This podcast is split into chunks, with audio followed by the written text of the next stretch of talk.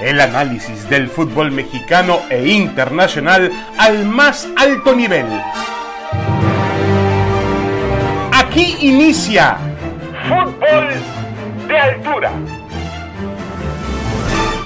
Hola, hola amigos, amigos de Fútbol de Altura, los saluda con gusto Jorge Pietrasanta. Hoy tengo el, el, placer de ser invitado, de acompañar a Paco Gabriel, que siempre está con, con ustedes en este podcast tan escuchado de ESPN. Me da un placer enorme, como, como siempre, Paco, como en las transmisiones de fútbol, como en fútbol picante, estar aquí en Fútbol de Altura contigo. ¿Cómo andas, Paco? Igualmente, mi querido Pietro, un gusto, un privilegio estar aquí acompañándote en esta transmisión del podcast de ESPN Fútbol de Altura. Creo que, bueno, estamos a unos cuantos días de que arranque la Copa del Mundo y tiene que ser tema la selección mexicana, sus jugadores, la perspectiva en la Copa del Mundo y, cuáles han sido las últimas actuaciones de, de los jugadores. Y creo que la, la gran polémica que se, que se sigue generando es en torno a Raúl Jiménez, ¿no, Paco? Porque, fíjate, me encontré algunos numeritos. Yo el otro día decía, eh, comentaba que, se me hacía absurdo que Santi Jiménez quede fuera de una convocatoria de mundial cuando es el, goleador de la Europa League. Pero yo voy, yo voy más allá, mira qué numeritos me encontré. Santi Jiménez, 12 goles en 1020 minutos, ¿no? Con los, con los que dejó hechos con Cruz Azul y los que lleva ahora con el Feyenoord entre Liga y Europa League. 12 goles en 1020. Funes Mori, 5 goles en 882 minutos. Raúl Jiménez, por la lesión, obviamente, dos goles en 332 minutos. Y lo digo porque, porque el Tata Martino ha señalado que, que, no ha tenido muchos minutos Santi Jiménez. Entonces, pues me brincan estos números que doy ahorita en relación a las declaraciones del Tata Martino. No, bueno, no, no, me brinca más. Es que no es ningún argumento que no tenga minutos, porque el tema es que es goleador de la Europa League. Imagínate si le dieran minutos. No, no es argumento. A mí me parece que aquí sí ya cae en un pretexto muy claro, ¿no? Evidente. Podría decir falta de experiencia, podría decir no me gusta su estilo, podría decir otra cosa, pero no que no tiene minutos, porque es un argumento muy pobre realmente. Me llama la atención porque sí, eh, abiertamente, ¿no? Está declarando pues, que no, no lo va a tomar en cuenta y, y ojalá que no se arrepiente el día de mañana, pero no hay argumentos futbolísticos para dejar fuera a Santi Jiménez. A mí me parece lo mismo, ¿no? Eh, eh, no, no, no podemos darnos el lujo de dejar fuera al goleador de la Europa League, como bien lo señalas con sus cuatro goles. Hizo seis con Cruz Azul antes de salir, lleva seis con el equipo del Feyenoord y, y en relación a los minutos jugados la efectividad es altísima. Entonces, yo sí creo también que sería un grave error dejar fuera a Santi Jiménez de la convocatoria, pero a la par de ello, ¿qué opinas, Paco? ¿Es buena idea esperar hasta el último momento a Raúl Jiménez? Porque él ya nos dio a entender al decirnos, señalarlos que, que, que va a jugar unos minutos contra Suecia, pues él dijo que, y la lista se tendría que dar a conocer el 14, y el juego contra Suecia, el último preparatorio es el 16. Entonces ya casi, casi nos dijo que al último momento y lo va a meter. ¿Es buena idea esta en el caso de Raúl Jiménez? Mira, Pietra, yo creo que ya está muy claro para el Tata Martino. Eh, si es buena idea o no, yo creo que ya no depende de nosotros, ni siquiera es el opinarlo, porque realmente se veía venir, ¿no? ya lo habíamos dicho, te he escuchado a ti en varias ocasiones.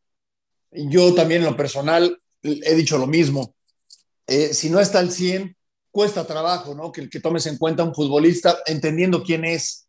Pero cuesta más trabajo lo de Funes Mori, que es un jugador que llegó a sustituir a Jiménez. No llegó a sustituir a Santiago Jiménez. A Raúl sí, no a Santiago.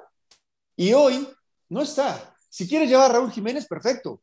No es el ideal perfecto, pero lleva a Santi Jiménez y lleva a Henry Martín.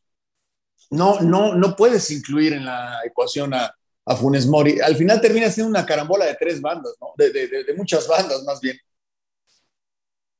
Yo pienso que además va a terminar jugando con él en el primer partido del Mundial, ¿eh? con Funes Mori. Yo, yo, yo también opino lo mismo. Y, y lo de Raúl Jiménez, el otro día lo decía Jared Borghetti, tú jugaste Copa del Mundo, Jared fue centro delantero goleador de, de, de, la selección mexicana y él mismo decía, si no estás, no tienes por qué ir. Y, yo voy más allá, tendría el mismo jugador que ser honesto como en su momento fue Araujo, fue Reyes, fue Claudio, fueron varios que no asistieron a la Copa del Mundo porque no estaban en condiciones, no estaban al 100%, aunque les haya dolido muchísimo. Y, aquí lo de Raúl, bueno, ya es decisión del Tata, está por demás dar la, la, opinión. Eh, lo que sí es que me parece que la jerarquía de Raúl en selección mexicana lo permite, este a su mundial, y ok, que lo esperen hasta donde sea, pero lo, que sí es hasta cierto punto incongruente es lo de Funes Mori, porque si, si tuviéramos al Funes Mori, aquel goleador que rompió récord con Rayados de Monterrey, sería otra cosa, pero es otro Funes Mori, uno que casi no hemos visto en la cancha, uno que el otro día vimos fallar un, un penal con los Rayados en su regreso, y no es, no es el Funes Mori que en algún momento yo mismo opiné que estaba muy bien que estuviera en la selección nacional. Y por otro lado, pues lo de Santi Jiménez, los minutos que tiene, ahí están los, los números, no se está engañando a nadie. Nadie está discutiendo la convocatoria de Henry Martín, por ejemplo. Yo pienso la jerarquía de Raúl igual lo permite, pero entre Funes Mori y Santi, pues creo que tanto a ti como a mí y a muchos, Paco, nos queda muy claro. Totalmente, Totalmente de acuerdo. Y, bueno, al final, el Tata Martín no sabe lo que hace, ¿no? Es un técnico consumado, tiene muchos años en el fútbol y al final, bueno, se le tendrá que juzgar por los resultados, eh, no tanto por las decisiones en este caso. Si van en contra de los resultados, entonces sí se tendrá que hacer realmente una crítica eh, mucho más fuerte de lo que en este momento, ¿no? Pero si los resultados se le dan, pues tendremos que decir que, que hizo lo adecuado. De entrada, Pietra se viene diciendo, no, no creo que se esté manejando de la mejor manera la selección y, vas a dejar fuera a gente que tiene no solamente los méritos, que está en condiciones de ayudar más a la selección. ese es el asunto, es el asunto. Entonces, bueno, ya, lo, lo, más lógico, lo que va a pasar, y así lo debemos de entender, o por lo menos tratar de aceptar, es que eh, los delanteros para el Mundial son Jiménez, o sea, Raúl, Henry Martín y Funes Mori. De estos tres, ¿tú, con, ¿tú con quién crees que vaya a arrancar el partido contra Polonia? yo creo que con Henry Martín. Yo creo que con Henry Martín. Eso sería bueno. Sí. Y te digo una cosa, Pietra, puede ser que nos calle la boca el Tata Martín o que me la calle a mí.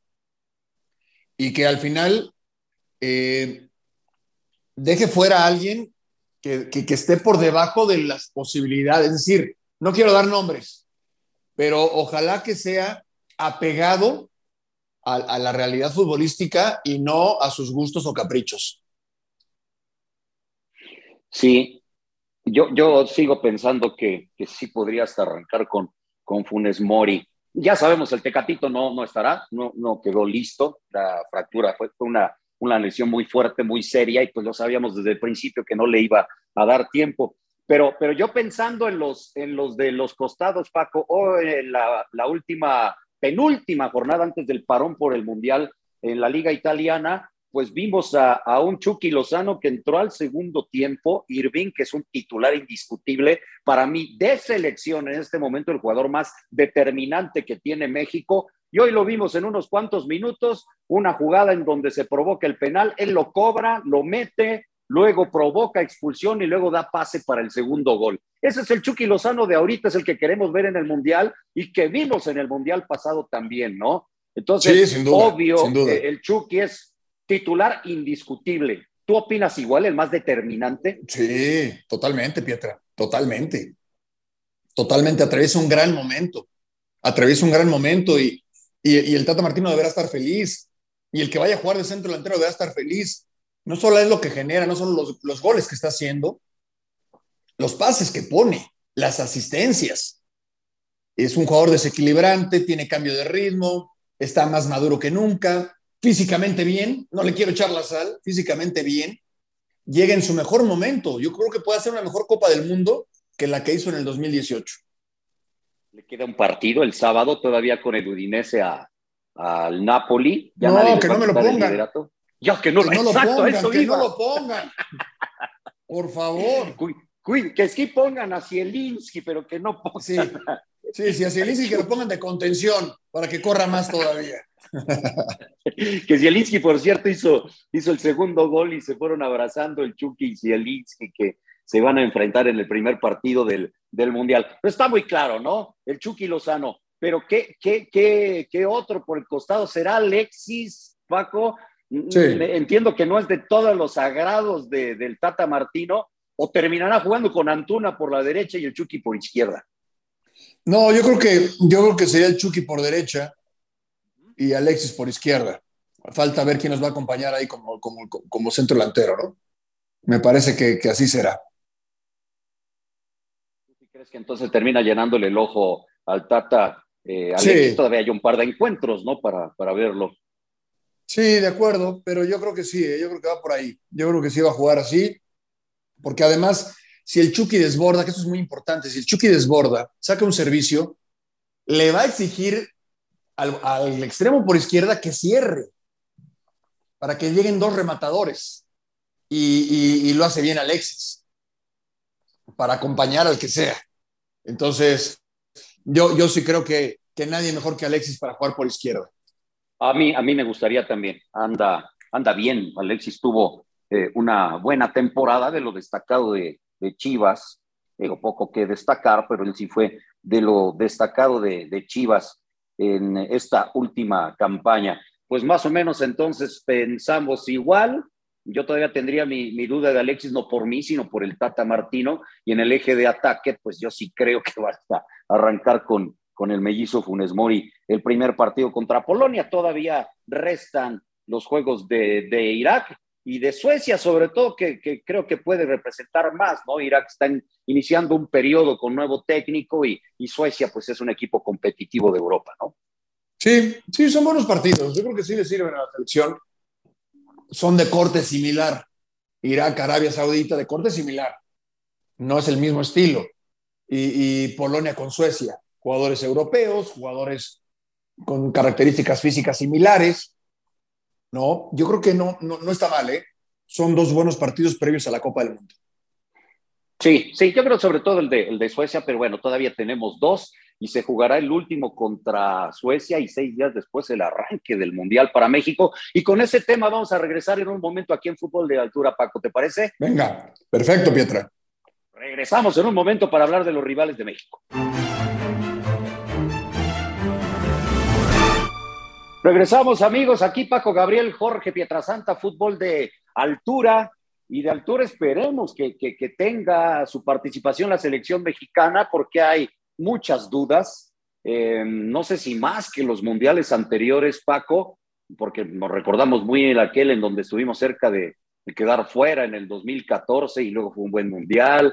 El mundial pasado, pues la eliminatoria fue más tranquila que, que ahora será para ti, antes de hablar de los tres rivales de, de, México, de mayor incertidumbre, por lo menos de los últimos tres, cuatro?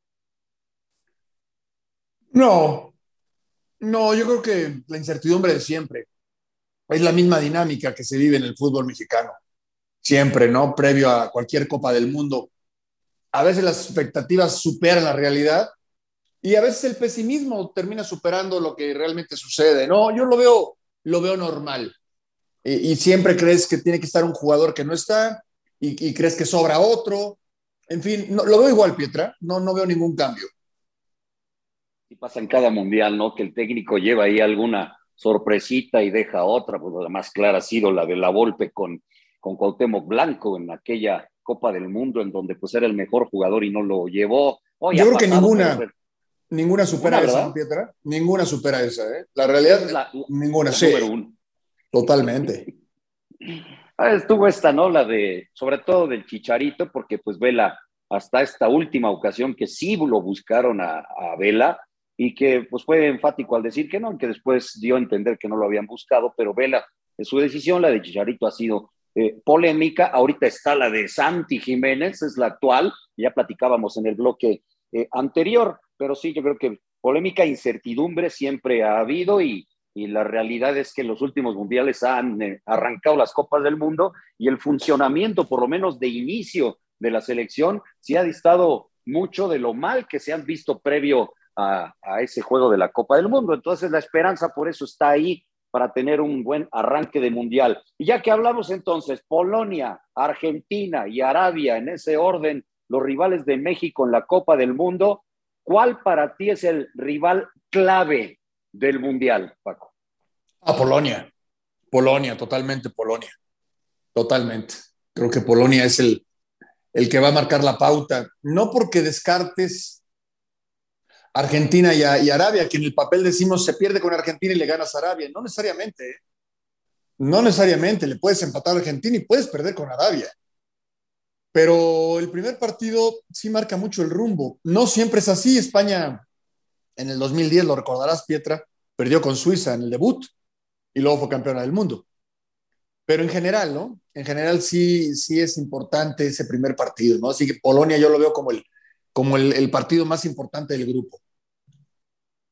Sí, yo también. Es que arrancando una Copa del Mundo con un triunfo nos pasó hace cuatro años contra Alemania.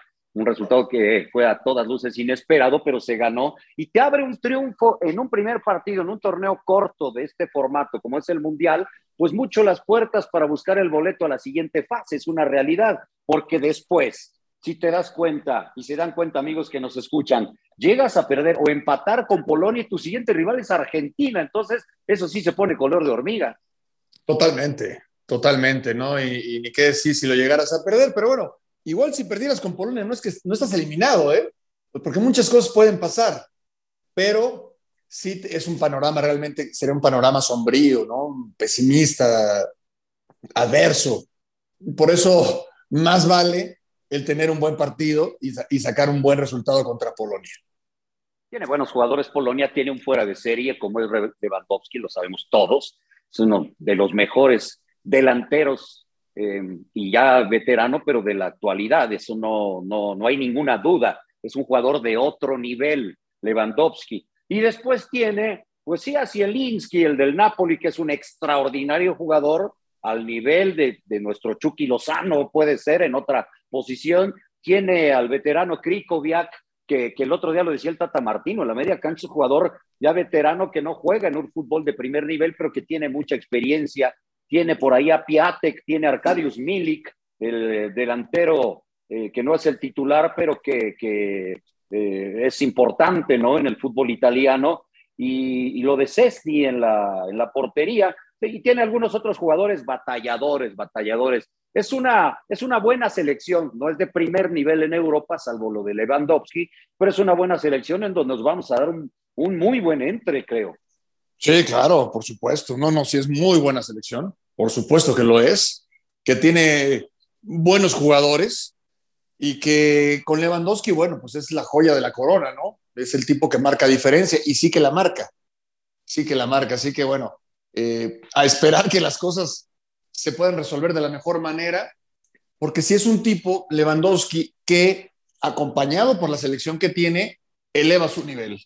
¿sí? No es el mismo Lewandowski del Bayern Múnich, ni va a ser del Barcelona, porque los jugadores que juegan a su alrededor en Polonia no son de la misma categoría, pero, pero, pero es una selección muy competitiva y que teniendo a Lewandowski marca diferencia.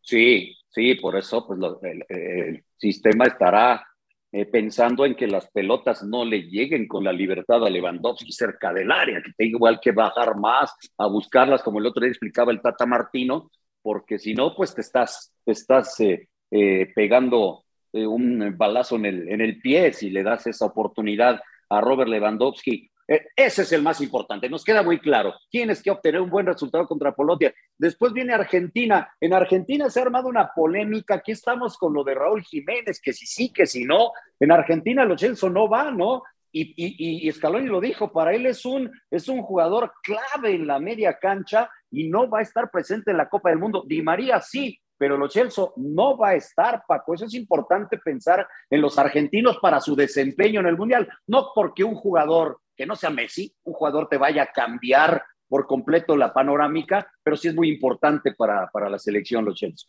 Sí, sí lo es, sí lo es. Es, una, es, una, es un jugador que es importante en el esquema de, de Scaloni y lo van a extrañar. En algún momento lo van a extrañar porque requieres un sustento, ¿no? No solamente requieres bases, no solamente es eh, Messi y los que van adelante, que, que, es un equipazo, requieres un medio campo fuerte y Lo Celso era pieza clave de ese medio campo.